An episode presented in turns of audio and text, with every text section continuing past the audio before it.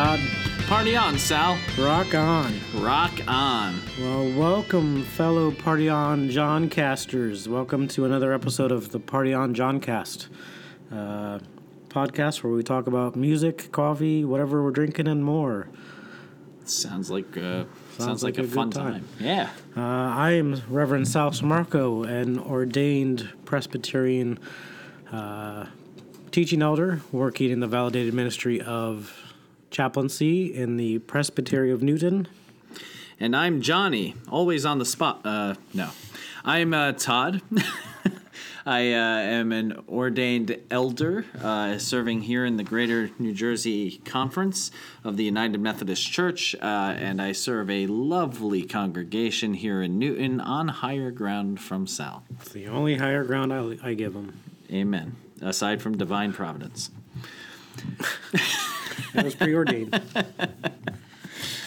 Okay, so I think this rightly kicks off our next episode, the, the, the episode you've all been awaiting for. Uh, so before we get into what we're talking about today, let's go to our Hebrews segment. How do you know that God loves coffee? How? Because he wrote about it in the book of Hebrews.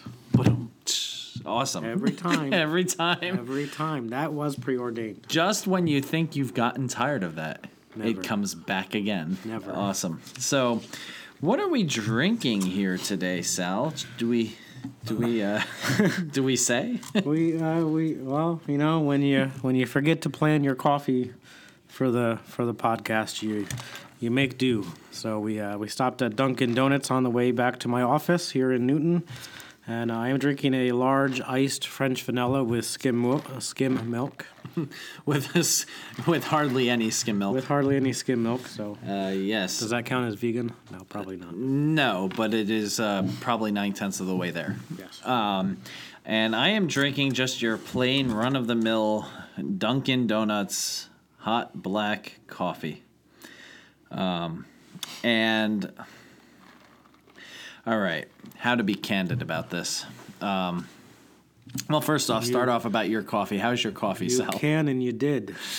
um, no, my their Dunkin' Donuts uh, iced coffee is your run of the mill French vanilla. It's pretty, you know, not much you can say about it flavor wise. I mean, um, they've gotten better at not giving me the giving me the French swirl, which is just 200 calories of sugar. It's grotesque. The swirls are grotesque. Yep. Um, and I'm not just saying that because I'm vegan. But um, okay, so l- let me put this in this sense. You like Tim Hortons, right? I do like Tim Hortons. Do you need Tim Hortons to be flavored, I do not. or do you like their coffee just as is? I like their coffee as is, whereas Dunkin' it needs to be flavored. there you go. there you have it, folks. Um, they have a they have a consistent taste, and that's burnt. Ah, it, it, it- they always burn their coffee. Like Starbucks has that burnt feel to it, that bitterness, uh, but that is intentional in the way they roast the beans, not because they overbrewed their coffee. Yes, they they overbrew it, and I'm sure that the the iced coffee sits there all day. So Uh, yeah, well, one time I had a, a cold brew from from Dunkin' Donuts, and I swear to God, I swear on my mother's. Well, I can't swear on my mother's grave because she's still alive, and I want to keep her that way. Um, but I swear on my. Uh, I swear to God, we'll just put it there. I swear to God that I took a sip of that cold brew. And it tasted like it had been, like it had been stored with sweaty gym socks stuck into it. Yep. It was the grossest thing I've ever had, and I, I literally literally scarred me from Dunkin' Donuts cold brew for quite a time. Though today I had it, and it was it was okay. it was okay. now, in contrast, on the, uh, last night, ran out of coffee at home, so I stopped and got a. Uh, well, a pound of coffee in the grocery store really isn't a pound of coffee. I don't think it's like 12 ounces. Right. But I got a, a pound of uh, Starbucks caramel coffee. And like it's not overfla It smells delicious, but it's like taste wise, it's not overpowered with caramel, and it's just nice and smooth. You know, you can make it as strong as you want. It's going to taste smooth no matter how you do it. Folks, you have to understand this. Um, if you go north, you've got Tim Hortons. If you go west, you've got Starbucks. Heck, you go south, you've got Starbucks. You come to middle Amer- middle, uh, the middle states uh, on the coast of, of uh, America, on the Atlantic coast, the middle states, and you get Dunkin'. Dunkin'. And like in our town alone, in our town alone, you literally have three Dunkin' Donuts within within like a mile of each other. Like like like we can't throw a Starbucks in there anywhere, folks. Like like it has to be Dunkin'. Um, now there is a great coffee shop that I think we're going to record at sometime uh, right on Spring Street called Between the Bread. Shout out to Aaron and all the folks there; they rock. Um, their coffee's good, and I would rather go in and grab a coffee from there than grab Dunkin' Donuts. Um, it's just, but we got Dunkin' Donuts, so here we are, and I'm sure we're not making friends over at the Dun- Dunkin' Donuts headquarters, but folks, you could do better. You could, do, better with your coffee. Just saying. Although they are they are now upping their game, so to speak. They now offer uh, espresso espresso drinks. That is good. yes. Um, so they're they they realize they need to compete with Starbucks. Yeah, and and aside from the aside from the, the the locations that do choose to throw sweaty gym socks into their cold brew, um, I don't know if it's a thing, but it tasted like it was. Um, aside from that, uh, their cold brew is pretty decent. Their cold brew is decent. I mean, they're depending what you get. I mean, the issue with Star with Dunkin' Donuts is unlike Starbucks, which is a pretty much corporate ownership across the board. Wherever you go, it's a corporate store. Mm-hmm. Um, Dunkin' relies on um, franchise, Franchise. So the consistency is not there. The consistency is not there. You, the I, I can tell you right now, the the Dunkin' Donuts in the Walmart in Hampton, which is just outside of Newton, where we are, that Dunkin' Donuts consistently makes the best coffee, and they're owned by the same people, I believe, that own the one uh, in the other- Newton. the other two Yeah. locations in Newton. Uh, but unfortunately, the one in Newton proper is not consistent. It, that's the one I got the dirty, sweaty gym socks uh, cold brew. And I can brew Dunkin' at home, and it will come out consistently decent. Decent, yeah, because you consistently make your coffee consistently. Consistently. Uh, so anyway, uh, I think we've we've beat We've beaten them up enough as it is, and uh, yes, yes, the, the point is, I will still, I will still buy their coffee when I have to. absolutely, absolutely. Coffee is coffee. coffee is coffee.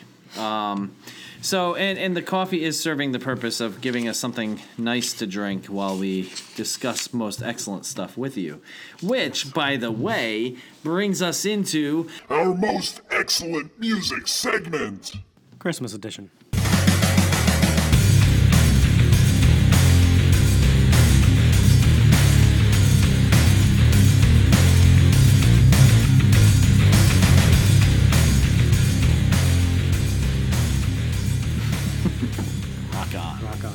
Okay, so, um, yeah. So let me ask you, I think uh, I- Sal, what your your choices are today. I will, and I think I just gave away a hint of what our topic is for the day. I think you did. I think I did. Uh, my choices for today, um, I've got two of them, and they are uh, metal.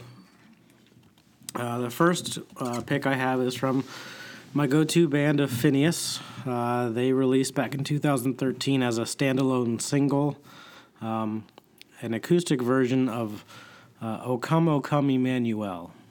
And uh, if you know the, the band Phinehas and the singer's style, it's very throaty, very uh, guttural yelling. Um, but he actually has a nice voice when he just sings. And it's got that guttural edge to it, but it's it's a very beautiful uh, rendition. So we'll we'll link a Not as beautiful as you, though, Sal. not as saying. beautiful as me. No, Guys, you don't know how awesome it is to sit across from the most beautiful Sal. that's uh, Allison would agree.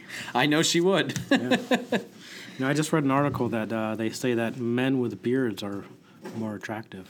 oh, so I've gone up in my uh, So you've gone up. attractiveness. You have. Awesome. My attractivity.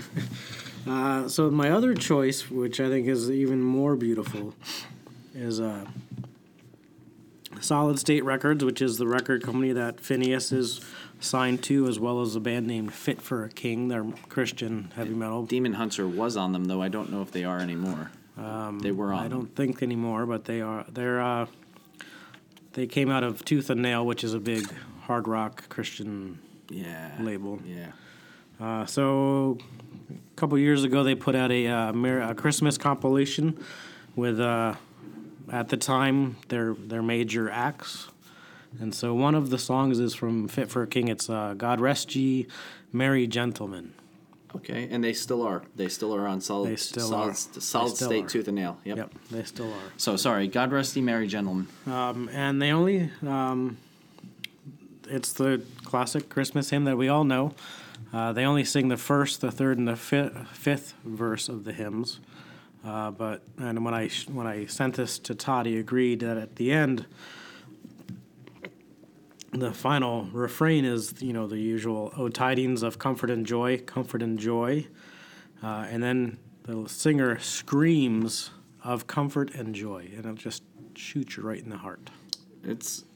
I mean, it does. It, it really pierces your soul when Um, you listen to it.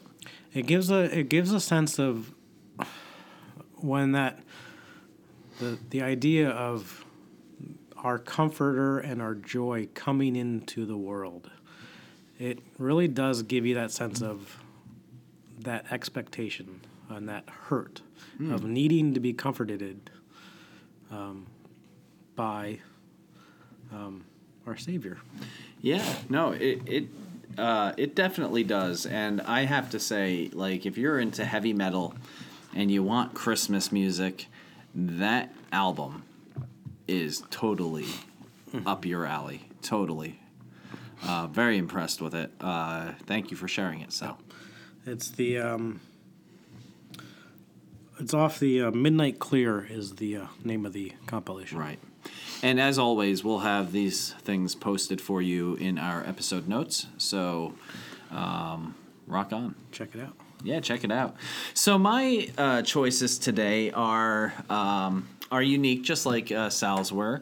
Um, both uh, they're not metal per se, uh, but they are darker for sure. Definitely more like gothic, dark. Um, but strangely, and especially this first uh, first choice, strangely traditional. Um, so my first choice comes from a, a an artist called Tarja.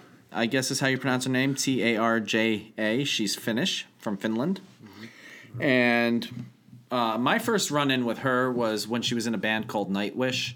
Uh, and I'll post a couple of their things. Like there's a really good song called uh, um, uh, something about uh, if if I forget the name of the song, but I'll post it. Something about an angel. Um, but uh, she has these most like the this band itself, Nightwish, was like kind of this like heavy metal growling band. Um, but they could sing. I mean, they could carry a melody. They're from Finland, and she has the most beautiful operatic, like classically trained voice. So you mix those two things together, you have Nightwish.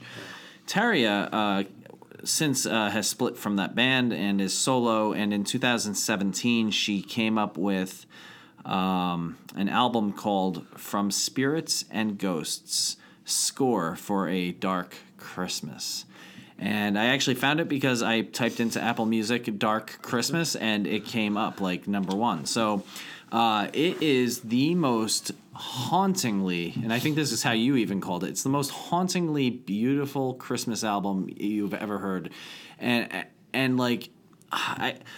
I, I couldn't even pick a, honestly a song. I mean, like that I like the most out of it. Um, so I'll just tell you what's kind of on the album.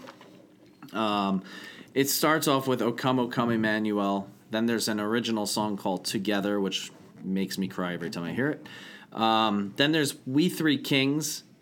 Deck the Halls. Oh my God, Deck the Halls is like it sounds like children singing like Deck the Halls, but not regular children, like ghost children that are like like their echoes. Their voice are, is echoing down the hallway with this minor off key like Deck the Halls. It, it's beautiful but chilling at the same time. Um, and you definitely recognize Deck the Halls. It's not like completely unrecognizable. It's definitely that song. Then it goes into strangely Jesu, and followed by Amazing Grace. Then it goes to O Tannenbaum, which is O Christmas Tree. Um, then Have Yourself a Merry Little Christmas. God Rest Ye Merry Gentlemen. I love her version, which the next song, I love her version of Feliz Navidad, where she slows it down. I mean, it just gives you a whole, it, it gives a whole different meaning to that song, the way she plays it. Um, and then, What Child Is This? And concludes with We Wish You a Merry Christmas. The most amazing thing about this this album is is I don't know if she's Christian or not. I would love to reach out to her, Sal, and I think maybe you and I will reach out to her if we can and see if we get a response. But I don't know if she's Christian or not. I really don't. But and, and we all know this. Christmas albums are big money makers. They are. You can be a completely non-Christian person and you're still going to come out with a Christmas album. Every every pop artist has a Christmas. Always, always. So, what struck me about this particular Christmas album is she didn't pick the usual. I mean, some of them are usual Christmas songs, but the, the right. Okay, so you have these Christmas songs, but right smack in the center of the album is Pie Jesu from Andrew Lloyd Webber's uh, Requiem.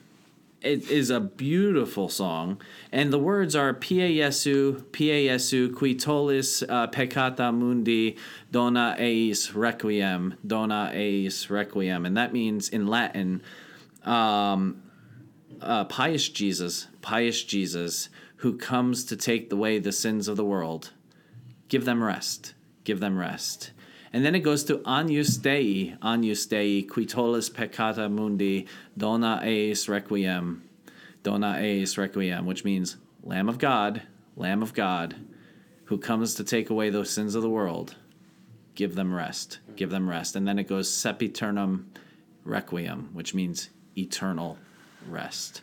What I love about that is that's not a Christmas song. That's that's a Lenten song. That's a song about the sins of the world needing redemption through the the blood and the sacrifice of Of the lamb. of the lamb, Jesus Christ. And then that follows that's followed up by amazing grace, which is I mean what Jesus did is provide amazing redemptive grace for us who are wretches. Right in the center of a Christmas album, you've got you've got the heart of the gospel. And, and and what I love about this is whether she's Christian or not, the Holy Spirit was definitely working on the order of this album because the whole album, all of the Christmas carols and songs surround the Lamb of God, not the baby Jesus, but the sacrificed, resurrected Lamb of God who gives you requiem, peace, sempiternam requiem, eternal peace.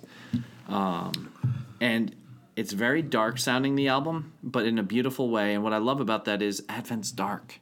It's never, Advent isn't this cheery, warm, fuzzy thing. It, it, it's, we live in a dark, broken world. And in that darkness, we see the light. So the, this is a theologically just masterful way of putting Christmas songs together in an album. I mean, it's just like whoa. So uh, Tar- uh, Tarja, check her out. Uh, we'll have that posted. And then my final piece, and I won't make this as long of a recommendation, but Nox Arcana does atmospheric goth kind of music, and they have a whole winter's winter series. Uh, starts off with Winter's Knight, then goes to Winter's Eve, and then the third album is Winter's Majesty. And each of those uh, have dark, original, atmospheric, like wintry feeling. Uh, they're not dark, dark, but it makes you feel like you're in the hollow cold of winter, uh, uh, surrounded by Christmas songs thrown out here and there, and they have a, an interesting, quickened paced uh, uh, Coventry Carol, and they do "God Rest Ye Merry Gentlemen" and Car- "Carol of the Bells" is really cool. So, um, so uh, you know, amid some of their more original stuff, so that's a really cool, neat album. If you're into instrumental music, this is it has some singing on it, but it's mostly instrumental and definitely worth a check. You know, uh, it's definitely worth a shout out, and I hope you'll check it out. So those are my choices. Very good choices. Um, look at you, you with your Latin. yes, I just totally pulled Latin out, didn't I? Yep, he totally did. I think he just wanted that as an excuse to show his Latin chops. and I'm the one who went to Catholic high school. Yeah. Um, well, you know. You know what I remember from Latin? No, I won't. Probably better you don't Better share. not. But then again, that's a good segue for our next segment. Shit house theology. Shithouse theology segment. Oh yes, friends, it's not going away. They're not going away. Uh, we are gonna. This is gonna be a, a theme in our podcast um, from time to time. Uh, they're not gonna. I think last last episode we took Spent- up spent the entire episode dealing with shithouse theology. Th- Today we just want to kind of glance over some uh, shithouse theology. Um, Yeah, and I would say that that we'll probably have a shithouse. I mean, there's plenty of shithouse theology out there to be had. We'll never run out of material, um, but we're not going to focus every episode on calling out shithouse. So, so we'll we'll have a segment and we'll name our shithouse theology of the month, Right. um, and then move on to our our actual our actual stuff. So, So my my choice for this month's shithouse theology is it is that time of year. It's the Christmas holiday. Uh, you tend to see more folks on street corners lo- at looking for donations, uh, especially with little red bells and little red jars. Ding ding ding ding ding ding. you may know what I'm talking about. Salvation Army, uh, which is a historically Protestant uh, church. Um, started in England, London, England. Um, so now is the time of year when all of my progressive friends, uh, whether they are churchgoers or not, um, usually they tend to not be churchgoers when they post these memes on Facebook. isn't that funny? It's like, okay, that's calling the, the, the kettle black. Yeah. Um, um, they share memes like the Salvation Army is not a charity. They're an evangelical Protestant church that uses donated money to actively oppress gay rights. Uh, um, So, or, you know, I've seen ones that say Salvation Army is a hate group. Um, no, they. So wait, you mean to tell me if your thoughts oppose my thoughts, You're a you're a hate group. you're a hate group then? You- it's Boy, that's a good qualification. So, um, now the person who posted this meme and the meme says, "Please research before you give to charity." Okay, so can you tell me some other charities to? Uh, Right. so, uh, I in response posted several LGBT friendly charities that I thought were worthwhile, and I. My argument is if you're gonna not donate to the Salvation Army because you don't agree with their theology, that's fine. Yeah, But- perfectly fine. You know, rather than tell me what not to donate to, suggest what I could donate to. Agreed. And and the other the other shitty thing about that is is it listen, Sal and I are upfront about this all day long. We are affirming open people, uh, support the LGBT community. I personally don't agree with the Salvation Army stance on LGBTQ. I don't know what their practices are in house regarding that. But generally speaking, They do a lot of good Work. they do a lot of good work. They're they're a Christian organization that happens to take a traditional stance against uh, uh, against LGBTQ, uh, what they would consider a lifestyle. We see it differently. It's not a lifestyle. It's just who you are. Um, but but that's what that's the stance they take, and and so you know we're going to we're going to negate all of the good they do uh, because they don't line up with me on this issue. Now, yes, it is absolutely okay, in my opinion, to not support their ministry because you would rather give it to something that that you that goes along with your conscience more. That's fine. Nothing wrong with that. But why do you need to call the salvation? Is let me put it to you this way, Sal. If a person unknowingly goes outside of Walmart, sees the little ding ding ding person, and throws in a quarter or a dollar or ten dollars, are they going to hell? No, Are they supporting an evil entity? they are not. Okay, so so why do we need to tear down other Christians just because they think differently than us? Uh, progress. And and what about what about all of the progressive organizations that get supported by progressives that don't meet up fully in line with the Christian theology? Hate group. It's. Sarcasm. Sarcasm. yeah. Um, and what and what Todd and I are trying to say is that you have to look at the overarching overall good that an organization does, not just because of one thing. I because the same mentality. Well, if we should if we should not support and ban or actively seek to defund the Salvation Army because we don't agree with their position on say LGBTQ. Uh, okay, so then what about Planned Parenthood? to pull up a progressive side of things. Right. You know, 75% of what Planned Parenthood does is provide health care, Education. education, treatment for women across the board. A small fraction of what they do is abortions, is re- in relation to is, is in relation to abortions. Uh, should we defund them completely because part of what they do is provide safe, legal abortions? Yes, and and let's let's put this let's put it to you this way. I, I think it's safe to say that every Christian should consider themselves pro life in the sense that we support the sanctity, we believe in the sanctity of life, whether it be baby lives, immigrant lives, gay lives, black lives. We support the sanctity of life across the board. Um, where this becomes tricky for progressives is we also support the women's lives, and women have notoriously been uh, had to in, in history, historically speaking, go down back, back alleyways to have abortions, and so Christians will sometimes be pro-choice in the sense that we don't want to see women have to go down back alleyways to get abortions when they need to get an abortion. Um, that doesn't mean that Christians want to see people using abortion as a means of Birth control. birth control you know so so so can we can we at least say okay well we don't agree with maybe every method that that that uh, Planned Parenthood might have because they're not coming at it from a religious perspective; they're coming at it from a secular perspective. Do we do we then just completely discount all of Planned Parenthood, toss them in the garbage, and send women back to the Stone Age because of that one issue? because of that one issue. And I would argue no. no, No, um, I'm I'm pro life, but I'm also you know I, I do support the government's right to give women an, a safe and easy access uh, way of, of aborting a baby when need be. And I think the church and religious institutions can come in and counteract using abortion as a birth control through education, through contraception, through all sorts of different means, adoption. You know, adoption.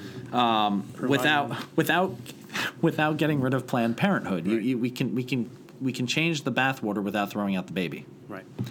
Uh, we have become a culture of uh, highlight the negative, uh, vil- villainize because of negative. Um,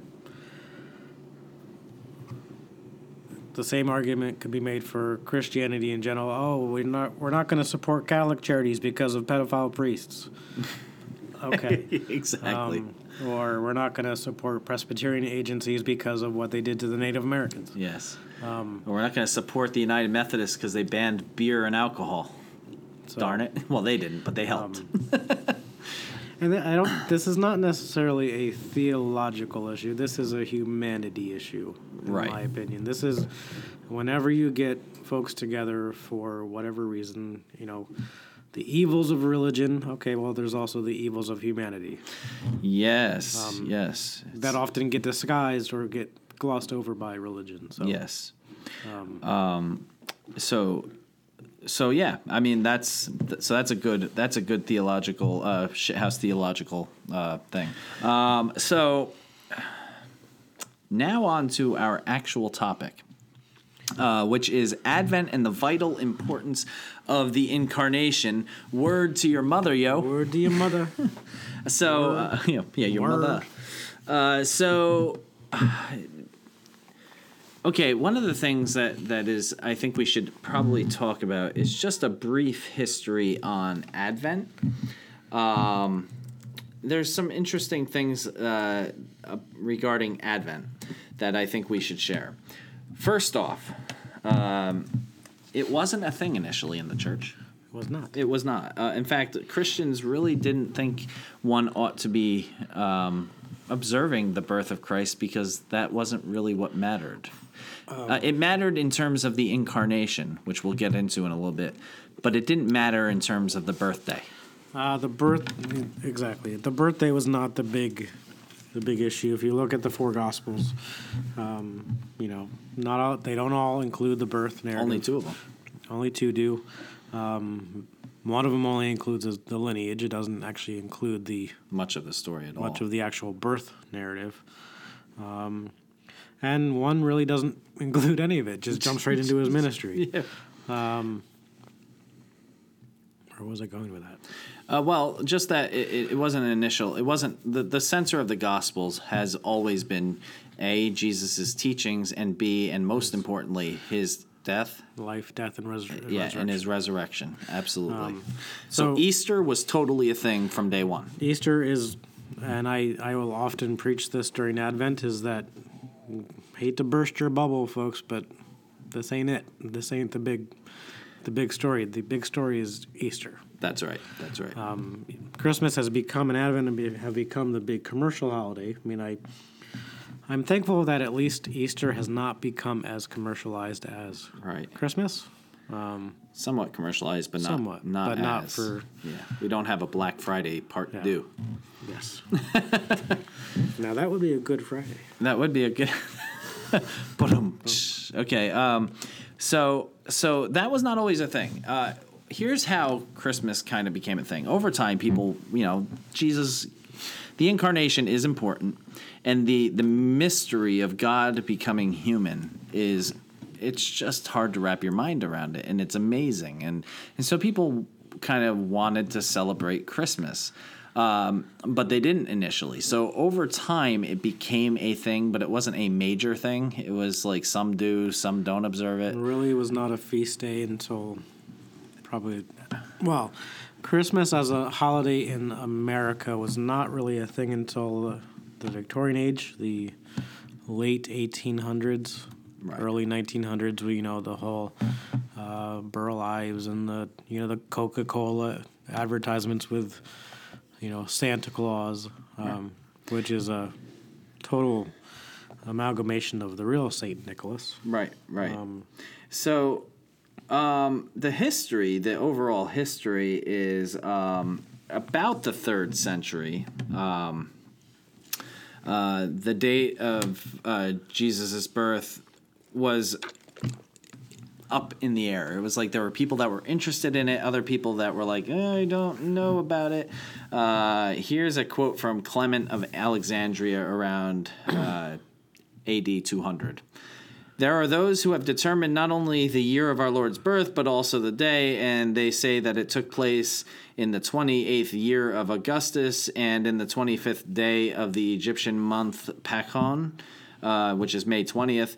Further, others say that he was born on the 24th or the 25th of uh, Parmuthi, uh, which is April 20th or 21st.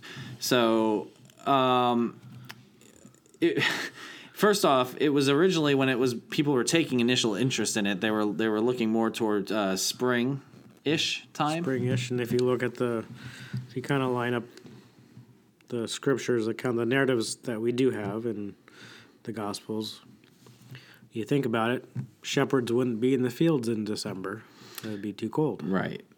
It didn't become an, an official feast day until um, I want to say until Constantine. I mean, it was around Constantine. See, Constantine was a pragmatist, and he he, he and those who followed him recognized that. Um, let's put it this way: when Constantine uh, switched uh, the official religion of Rome from paganism to to uh, to Christianity, only twenty percent of the population at that time were Christian. christian. The, the the other eighty percent were pagan, and they they were they celebrated a, a thing around the the solstice, uh, the winter solstice, um, called Saturnalia, and by that time, people had, uh, you know, in in Rome, uh, people had already kind of shifted.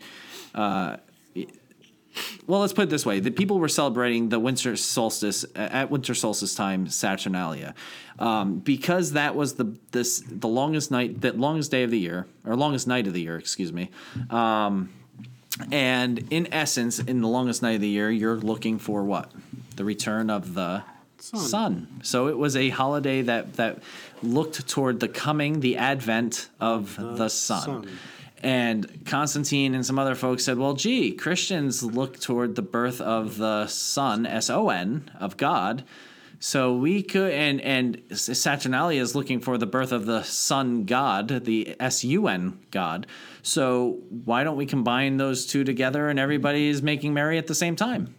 No harm, no foul. No harm, no foul, convenience, and and hence that's where we got a lot of our traditions of, you know, Yule logs and Right. Christmas trees and and in Rome, particularly, the festivities of making merry, uh, aka getting drunk, and uh, gift giving and things like that. The other thing um, that came from that uh, is as as Christianity spread through the Roman Empire up into Celtic Europe and things like that, they started to. Uh, the the col- the more further north you go, the colder it becomes. Uh, so people in the wintertime are, you know, they're sitting around their house listening to howling winds. It sounds like ghosts are outside. They come up uh, through the years with this idea that if you hang holly and you know evergreens around your house, you're promoting life, eternal life, and you're keeping the scary ghosts away from your home because it's prickly. Uh, those traditions all ended up being melded in to the Christmas tradition as as Christianity started to spread. what did we just say about Paul? No harm, no foul. Yeah, no harm, no foul. Right. Y- Yeah, you insert Christ into the culture, but you you keep the culture. Yes. And so that's what they did. Uh, so that's how ultimately Christmas ended up becoming celebrated. Just in, I mean, there's a lot more to it, but that's how they ultimately became. Cel- we celebrated on December 25th around the, the time of the winter solstice. And liturgically, it's always been a feast day, um, the Christ Mass. The Christ Mass. Yep. Um, uh, just it really didn't become the the Advent season really didn't enter the the liturgical calendar until the last 200 years because of the advent of oh let's make this a Yeah, I mean, I would say Advent itself was a thing, um, but but it was it was solely a religious thing and not a commercial, commercial thing. thing. Yeah, it didn't really become commercial until the last couple hundred years. I mean, yes, people were always leading up to i'm sure liturgically we were always leading up to the coming of christ and that's what we're going to talk about actually today the importance of that but but it became commercialized over the last couple hundred years Yes. in a way that had never happened in the history of humanity before those even those crazy Calvinistic Puritans didn't celebrate Christmas when they oh. came into this country that's right because it wasn't uh, because it wasn't biblical. biblical, right? Go figure. figure. So, okay, so so that that's a brief history. I mean, that, you know, and I, and I do think it's it's a good thing that we celebrate and observe Advent, but I think we pay too much attention to the baby Jesus. So let's get the baby Jesus. Let's get the uh, eight pound baby Jesus out of the room, and then we can move on uh, to to the rest of it. So Advent, obviously, uh, is preparing us. Uh, and Advent, uh, by the way, means arrival or coming, like coming, like coming to be. Um, so, so yes, Advent, in one sense, is looking back at the baby Jesus, at the initial incarnation of the Word. Can we open up with Scripture really quick? I'm going to open up with Scripture. Um, Yeah, because I have it too. Yeah, John chapter 1. I'm reading from the New Living Translation. Uh, so, John chapter 1, uh, and I'll read through 14. Is that cool? So, in the beginning, the Word already existed. The Word was with God, and the Word was God. He existed in the beginning with God. God created everything through him, and nothing was created except through him. The Word gave life to everything that was created, and his life brought light to everyone. The light shines in the darkness, and the darkness can never extinguish it. God sent a man, John the Baptist, to tell about the light so that everyone might believe because of his testimony. John himself was not the light, he simply was a witness to tell about the light. The one who is the true light, who gives light to everyone, was coming into the world. He came into the very world he created, but the world didn't recognize him. He came to his own people, and even they rejected him. But to all who believed him and accepted him, he gave the right to become children of God. They are reborn not with a physical birth resulting from human passion or plan, but a birth that comes from God. So the Word became flesh, or the Word became human and made his home among us. He was full of unfailing love and faithfulness, and we have seen his glory, the glory of the Father's one and only Son.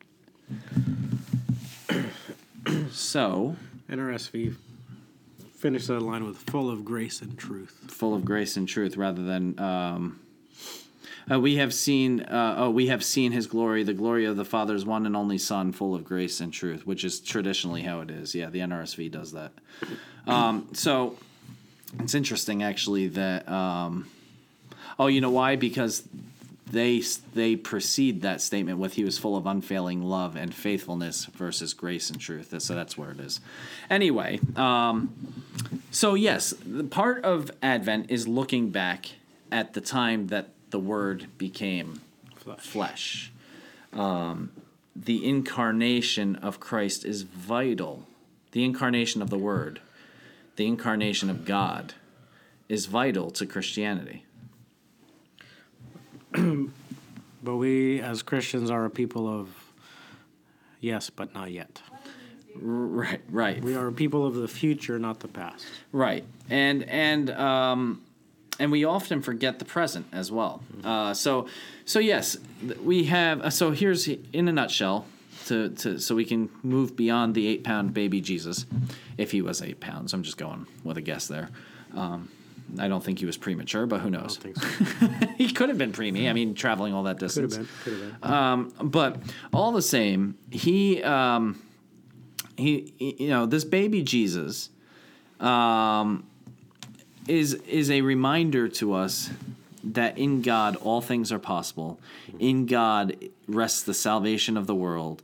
In God um, we have we have a God that knows what it means to be human, knows what it means to suffer, knows what it means to struggle, knows what it means to to feel pain and to die. Um, so so there is that looking back at the baby Jesus who came into the world and gave us salvation. Why why would you say, Sal? It's important to remember that baby Jesus came. Well, it's uh, he came and dwelt. am- The Word became flesh and dwelt among us. I mean, that's one of the major things we we talk about in our creeds. Um, um, it's important for us to remember that because we we don't believe in some distant, far off God who Right. is not active in our life, uh, who is not connected to us. Um, the fact that God came in through human means Yeah. Yeah. um, tells us not only is this a God that wants to interact with us, but this is a God that is deeply and ultimately and very intimately connected to us. Absolutely. And and without baby Jesus, there is no death, there is no resurrection, there is no redemption or salvation, uh, because th- because this is how God sh- chose to show us what it means to be truly human. He showed us the true depth of His divine mercy by being fully human. Yeah, absolutely. as and uh, as Paul says in Philippians that he chose mm, Jesus, knowing that he was fully divine, did not take it as see it as something to be high above us or um, separated from us, but dwelt among us. Dwelt among us, absolutely. So, baby Jesus, uh, we can now uh, take out to the nursery, and um, while baby Jesus is uh, getting, uh, you know, fed milk and uh, and being nurtured in the nursery, we can talk about the present time. This is kind of like Charles Dickens' uh, Christmas Carol, Christmas right? Carol, yeah. Got the ghost of Christmas past. Now we're on to the ghost of Christmas present. Um, so, the church we often look at the in- incarnation and we think of baby Jesus. Uh, And we've unfortunately, it's sad, but the church has unfortunately and sadly relegated the incarnation to being a baby in a manger. Baby in a manger. Uh, it's the uh, the classic um, Ricky Bobby, you know, from the uh, the movie. Sweet baby Jesus. You know, he he prays to baby Jesus. He prays to just about every form of Jesus because he's like, I'm gonna go with baby Jesus because he's cute and cuddly and Yeah, yeah, yeah. And you know, the reality of the, the matter is, and if you hear tapping and stuff going on in the background, that is outside of the window where they are remodeling. doing some construction. They're doing some construction on, on uh, Sal's place of employment, which is cool. Um, but anyway, the incarnation didn't end with Jesus as a baby.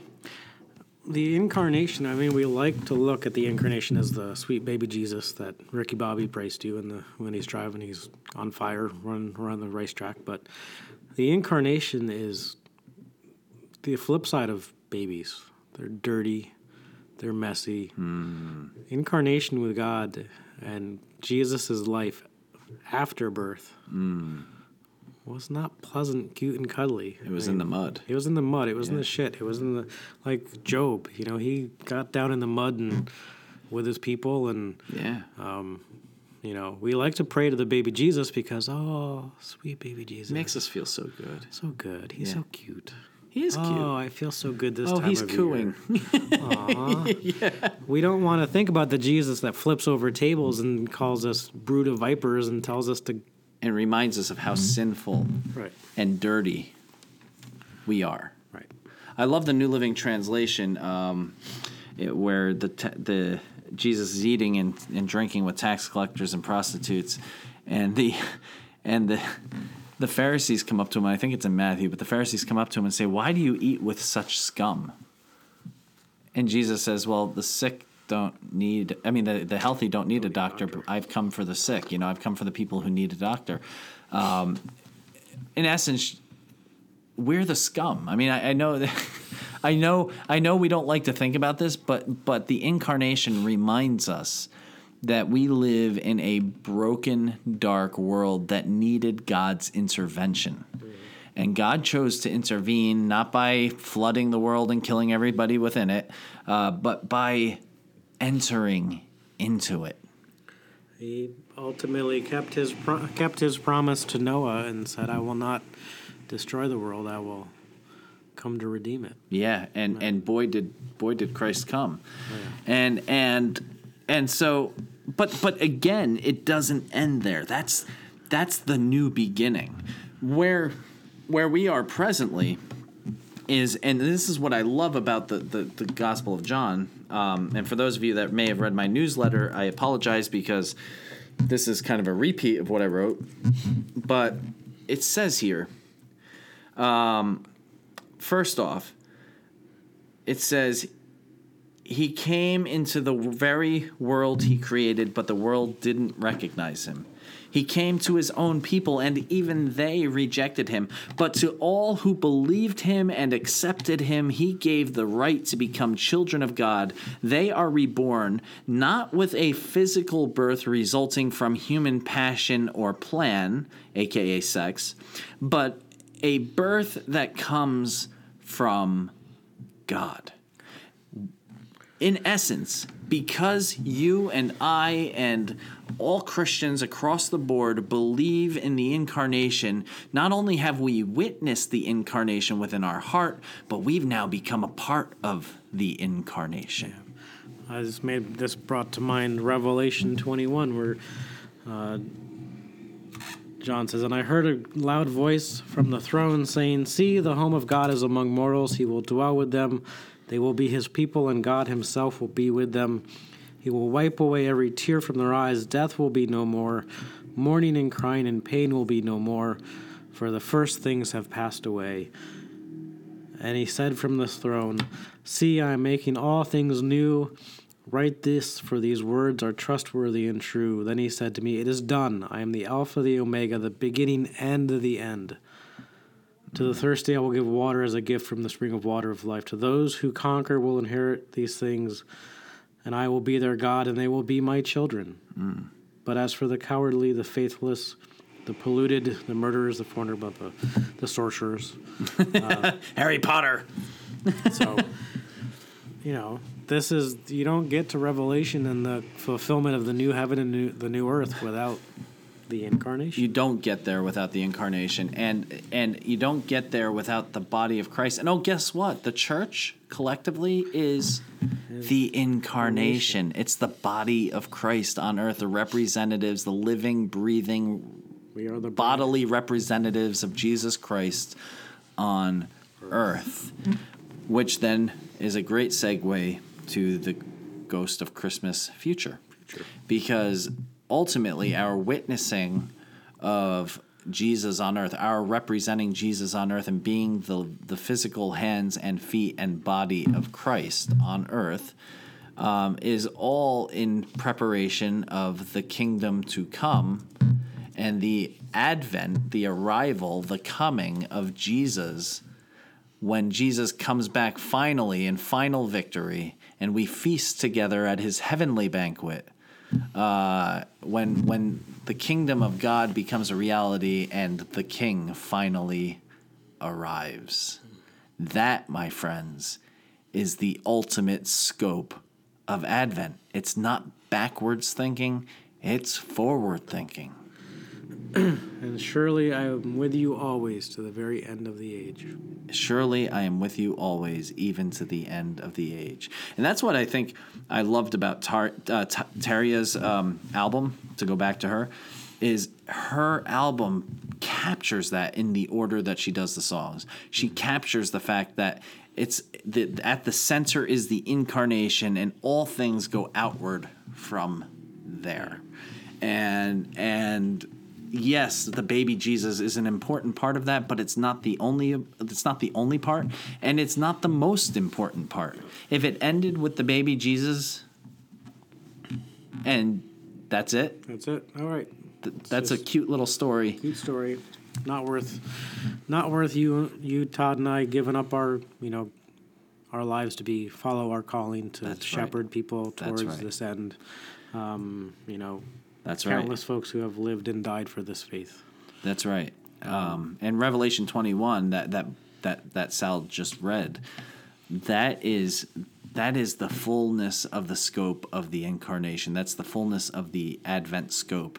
That one day we will be living with God, and God will be living with us, and we will be children, and the the the gates to the kingdom of heaven will be open and wide, and anybody can come in uh, to those gates and out of those gates, but no one, no no evil, no death, no no um, sin will ever be able to enter in. enter in. That is the uh, and that is the importance of that line from Revelations. I am the Alpha, the and the, the Alpha and the Omega, the beginning, the Advent, Right, and the end, right. The, con- the conclusion. the conclusion. Yeah, Um, you know, there's a reason why we, when we, uh, I don't know about Utah, but when we celebrate the Eucharist, um, when I celebrate the Eucharist, I tell the folks before I distribute the elements, I say, This is the gift of God. For every time we eat this bread and drink this cup, we proclaim the birth, life, and death and resurrection of our Lord. of our Lord Jesus Yeah. till he comes again. Yeah, and I would say the beginning, the Genesis, right? Um, in the beginning, Genesis. Um, the Genesis uh, for us in terms of awaiting God's salvation plan happens with baby Jesus. That's the that's the new beginning. Um, but but that's not the ultimate arrival. That's that's the first arrival. That's the kickoff. That's the kickoff, and then then those more and- as more and more people re, uh, become to Christ and, and receive the good news of Christ's salvation and receive the good news of the coming of Jesus, um, and the coming that has yet to come. Uh, more and more people will enter into that relationship with Christ, will be transformed, will be reborn, not through uh, sex or through physical means, but spiritual means. As children of God, more and more people will be a part of that incarnation, will be living embodiments of that incarnation. What God did, man, it, man, it's like an infection, right? Like, and it spreads. And the more it spreads, the closer we get to the coming of Christ and the kingdom of God. Right. Um, it's important that we say until he comes again. until he comes again. Yeah, Um, and and he will come again. Yeah, I, I think that the the communion liturgy for us in the Methodist Church is. Um, uh, Pour out your Holy Spirit on us gathered here and on these gifts of bread and wine. Make them be for us the body and blood of Christ, so that we may be for the world the body of Christ, redeemed by his blood. Um, it says, um, um, let me, uh, I'll find the uh, actual liturgy, but it, ta- it, it talks about how um, make us make us one with each other, one. One with Christ, one with each other, and one in ministry to all the world until Christ returns in final victory and we feast together at his heavenly banquet. So what you've got there is Christ, the the original the the incarnation of God, right? God made flesh. You have the body of Christ, us, the, the living embodiments of that incarnation, still breathing and living and, and serving in this world. And then the Final victory. Where we're all together around the table the as a family. Yeah. Yeah, and I think that we, the we Calvinists and Methodists share that liturgy together. I mean, Yeah. it's, it's that shared common goes back to the Church of England. Yeah. Um, yeah. that liturgy. Um, so I mean that's that's pretty, and it just you know it's the, like the lyrics from the Petra song. He came, he saw, he conquered. Hmm. Uh, the verses. He came, he saw, he conquered death and hell. He came, he saw, he is alive and well. He was, he is, and only he forgives. He died, he rose, he lives. He came, he saw, he conquered. Excellent. Yeah. Amen. So I think that wraps up our, our Advent talk. Uh, I think the, the the point the point of this all is to say, you know what? Don't just look at baby Jesus. Don't just go for the cheap, easy, feel good, warm and fuzzy Advent experience where we await the, the arrival, the advent of gifts. Oh, the gift from heaven. Right, right. You know, the gift from heaven, or the you know, oh, baby Jesus, and oh, they the wise men gave gifts to baby Jesus, so let's give gifts to each other. No, that's that's okay. You can enjoy that, but that is not what Advent's about. Not what it's about at all. If you just look at what the wise men brought to Jesus in the So- narrative, So pleasant. so pleasant. Oh, here, Gold for a king, gold for a king, some frankincense and some myrrh, for a you know, priest, and know. myrrh for his death. yeah. So when we anoint him, we'll anoint him with Myrrh. Myrrh. Yeah. Yeah. See, frankincense was uh, something that they used for purification, purity uh, in the temple. Uh, myrrh was something you used to anoint bodies with so they didn't stink so bad when they died, When they died. when they decayed. Um, so you're anointing bodies with myrrh. So he literally got his kingly gift, his priestly gift, and his death gift. Yeah. So um, let us let us uh, be reminded that um, that that the we are very much a part of Advent. We're we're not Advent's not something we we just we observe or we reflect on or we celebrate. Advent is something we participate in because Christ has yet to come in in full glory and in the full uh, fullness of God's kingdom. some of my my favorite part of the the Easter story is at the tomb when Mary and the disciples come to the empty tomb, and the angels say, "He is not here." Yeah, why are you looking for the li- the living, among, the, dead? Yeah. Um, and Jesus, Jesus even tells Mary, "Do not hold on to me. that's that's right. Go. I've not yet ascended to my Father. Yep, Yep. Go and tell my brothers." Um, so that's the whole point of Advent: is He is not here. Yeah. The story continues. The story continues. Uh, he is he, and yet he is here because we are here.